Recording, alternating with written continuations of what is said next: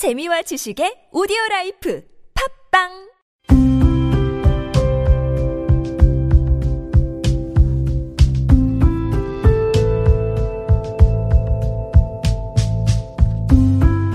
칼럼을 읽어드립니다.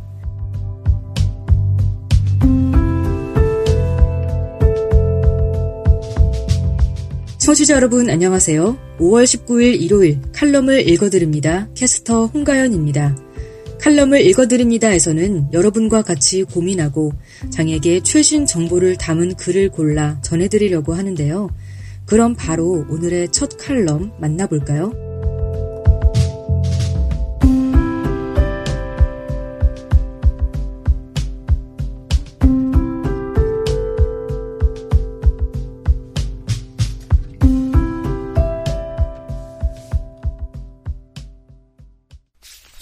화상 매거진 인터뷰 만나고 싶었습니다. 시각장애인 복지에 힘쓰는 정인욱 복지재단 정영자 이사장을 만나다. 기획 및 취재 최연신 하상 매거진 인터뷰어 하상 인터뷰에 응해주셔서 감사합니다.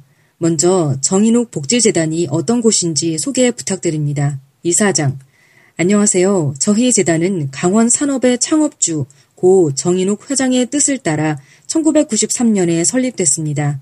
정인옥 회장님은 제 아버님 되십니다. 그 당시 아버님은 사유재산을 재단에 내어 놓으시면서 가난하고 소외된 사람들에게 쓰이길 바라셨어요. 지금까지 아동, 노인, 장애인 복지 분야의 사회복지기관을 지원해 왔으며 특히 장애인 복지 분야에 주력해 지원 사업을 특화해 나가고 있습니다. 처음엔 강원 산업복지재단과 강원 산업장학재단 두 개를 설립했었죠. 장학재단을 전신으로 한 정인욱 학술장학재단은 현재 따로 있고요. 복지재단의 초대 이사장이신 정문원 이사장이 제 오빠 되고 2001년 정인욱 복지재단으로 명칭을 바꾼 뒤로 제가 이사장직을 맡아 이어오고 있습니다. 하상 시각장애인 학생들을 위해 학술 연구 지원이나 국내외 어학연수 지원도 꾸준히 하고 있는 것으로 알고 있습니다. 그 밖에 정인욱 복지재단은 어떤 일들을 하는지 주요 지원 사업에 대해 말씀해 주세요. 이사장. 네, 우리는 리더를 키운다는 비전으로 시각장애인 학생들을 지원하고 있습니다. 외국의 사례만 봐도 시각장애인 법조인들이 제도적인 측면에서 큰 변화를 가져왔습니다. 그렇기 때문에 우리도 시각장애인 법조인 리더를 키워야 되겠다라는 생각을 했습니다. 국내 시각장애인 판사 1호 최영 씨의 사례가 그 한 예입니다. 처음 우리와 인연을 맺을 당시 최용 판사님은 서울대학교에서 사법 시험을 준비하고 있었어요. 실력도 있고 노력도 많이 하는데 안타깝게도 필요한 책은 점자로 충분히 번역되어 있지 못했죠. 그럴 때 우리가 필요한 교재를 파일로 만들어 사법시험을 준비할 수 있도록 도왔습니다. 물론 최영 판사님 본인의 노력이 있었기 때문이기는 하지만 우리 재단이 돕고 있는 가운데 사법 고시에 합격함으로써 우리한테도 큰 기쁨을 안겨줬습니다. 또한 외국 유학을 갈 수 있는 사람들을 발굴해서 더 공부할 수 있도록 지원하고 있습니다. 대표적인 분이 가현옥 박사님입니다. 유학을 가고 싶었으나 그 꿈을 이루지 못하고 있을 때 우리가 처음 기초적인 것을 마련해서 떠날 수 있도록 지원했습니다. 그 후 그분이 박사 학위를 받고 돌아와 현재 카이스트 교수로 계신 것 또한 우리에게 큰 기쁨이 되어주었고요.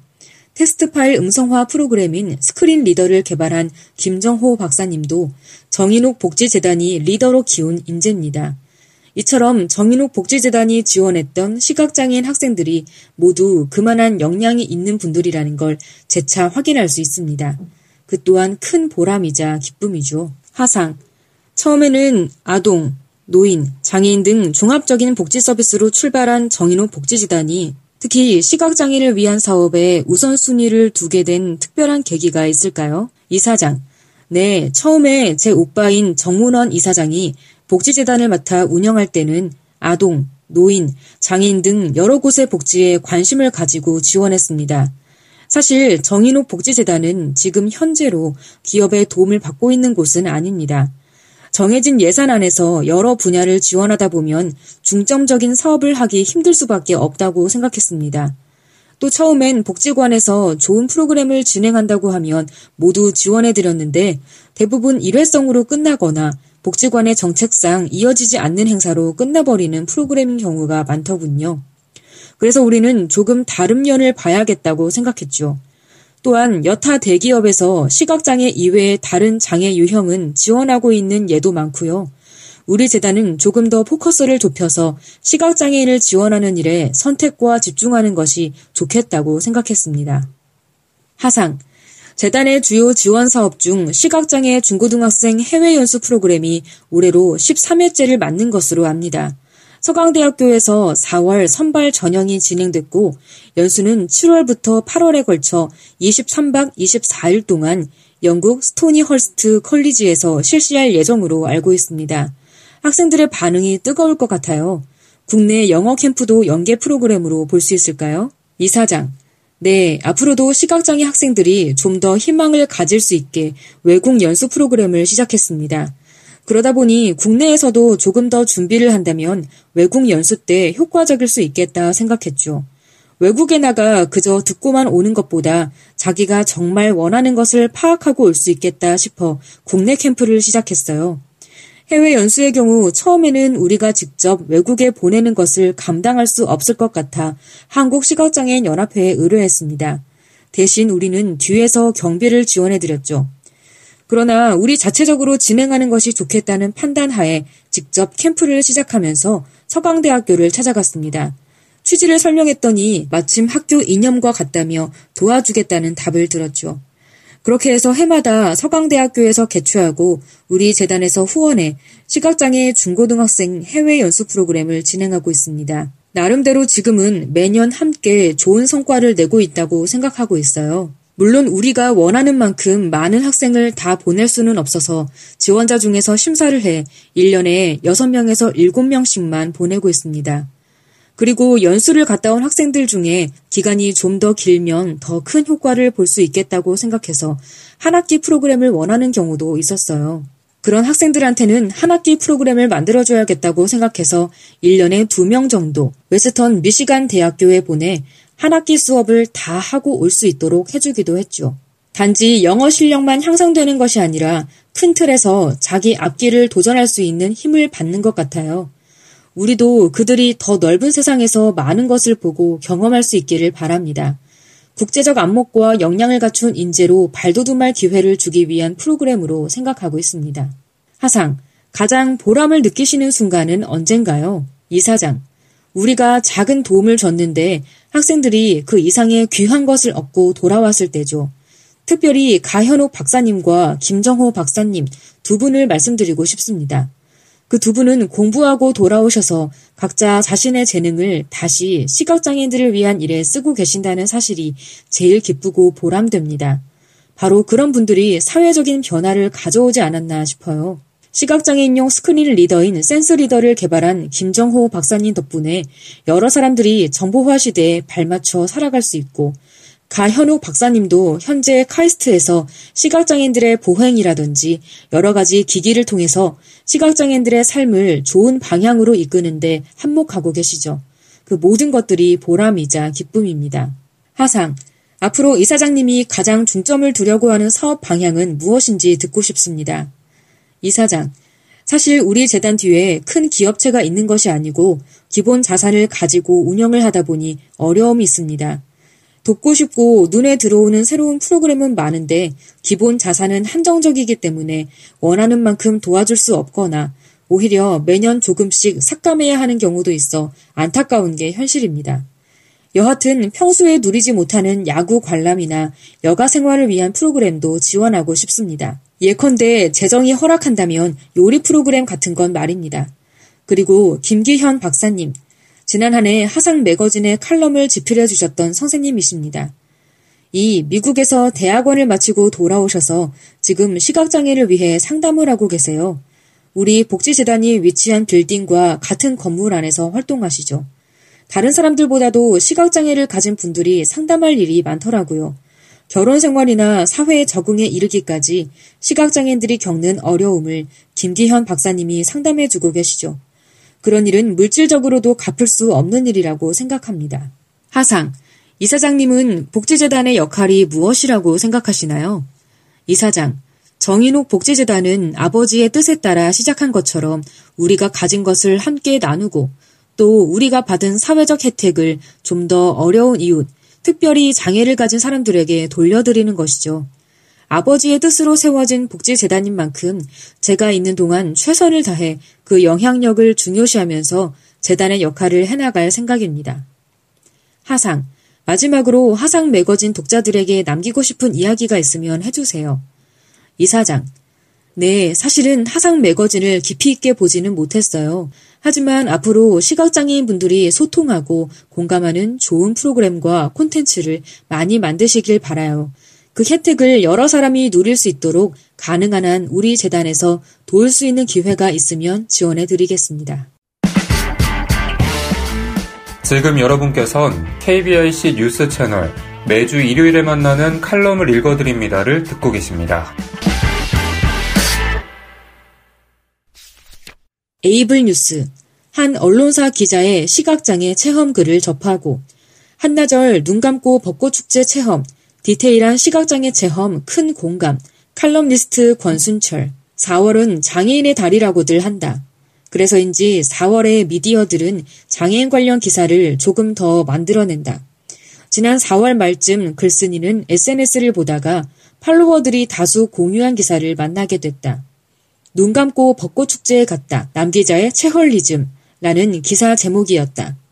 팔로워들 중 다수가 공유한 기사였고 체헐리즘이라는 낯선 제목이었지만 글쓴이는 그냥 장인의 달에 쓴 내가 잘 알만한 그런 기사겠지라는 생각에 기사 링크를 그냥 지나쳤었다. 하지만 공유되는 숫자가 많아졌고 대체 체헐리즘이라는 게 뭔지 궁금하다는 생각이 들어 링크를 열어봤다.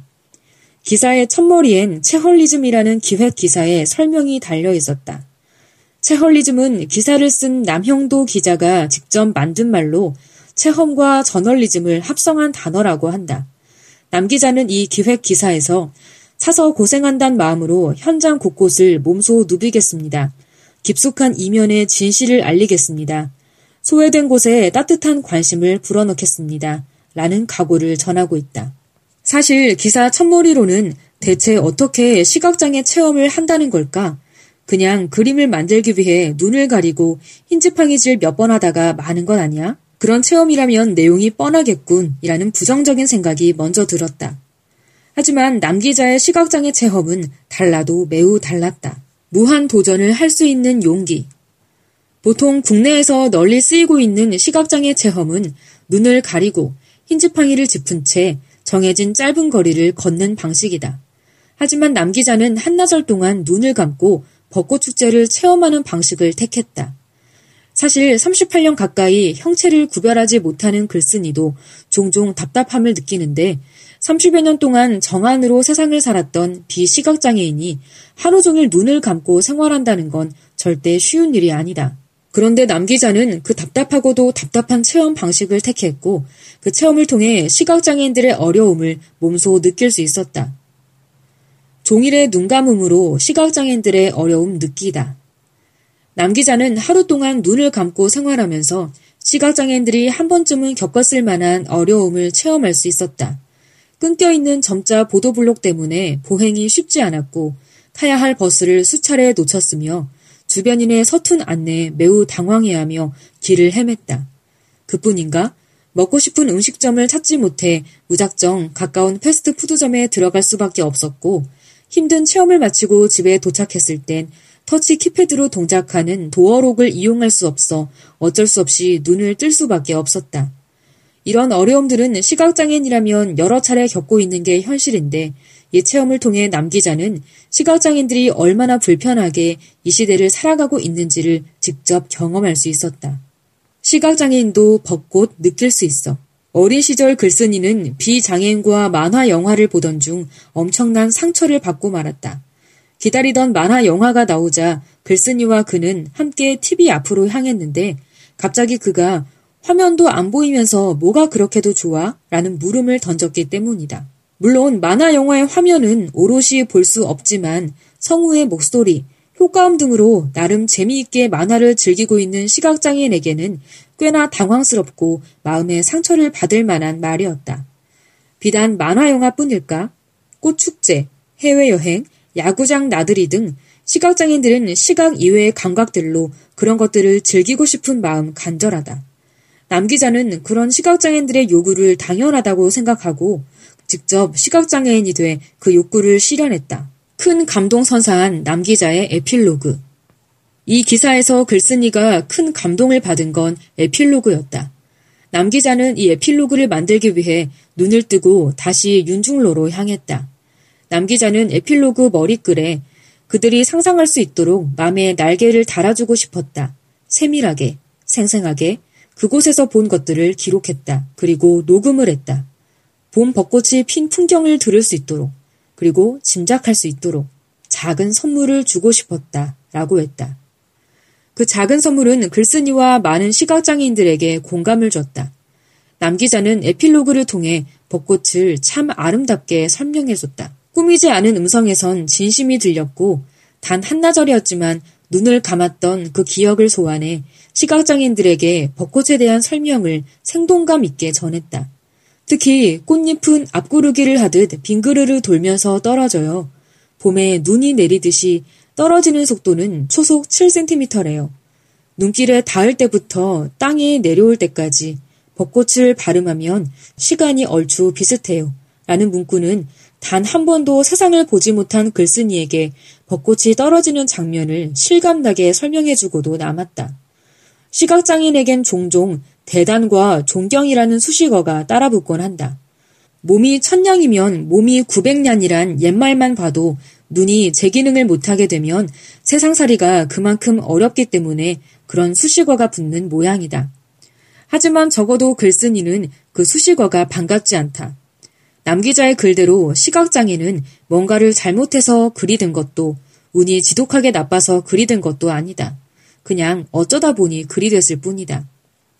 글이 되다 보니 세상을 살기 위해 시각장애인들은 나름의 방법대로 세상을 살고 있을 뿐이다. 그 버거운 세상살이를 남 기자는 한나절 동안 살았으며 시각장애인도 초능력자가 아닌 그냥 보통 사람들이란 걸 알려주고 있다. 감히 단언컨대 글쓴이는 이 기사 하나만 읽어도 시각장애인에 대한 인식은 좋아질 수 있다고 생각한다. 누구나 버거워하는 인생살이는 눈을 감든 뜨든 고되다. 그 고됨을 잠시 잊기 위해 사람들은 즐길 거리를 찾는다. 그 즐길 거리를 시각장애인의 입장에 서서 제대로 전해준 남형도 기자에게 시각장애인 중 한 사람으로서 감사의 마음 전한다. 더불어 내가 주문한 치킨 한 마리를 찾아오는 것도 엄청난 각오를 해야 하는 시각장애인을 자처한 남 기자의 기자 정신에 찬사를 보낸다. 남 기자의 체헐리즘 항상 응원한다.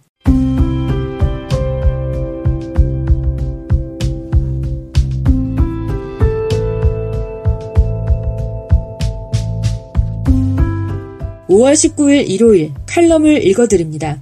오늘 준비한 소식은 여기까지입니다. 지금까지 제작의 이창훈, 진행의 홍가연이었습니다.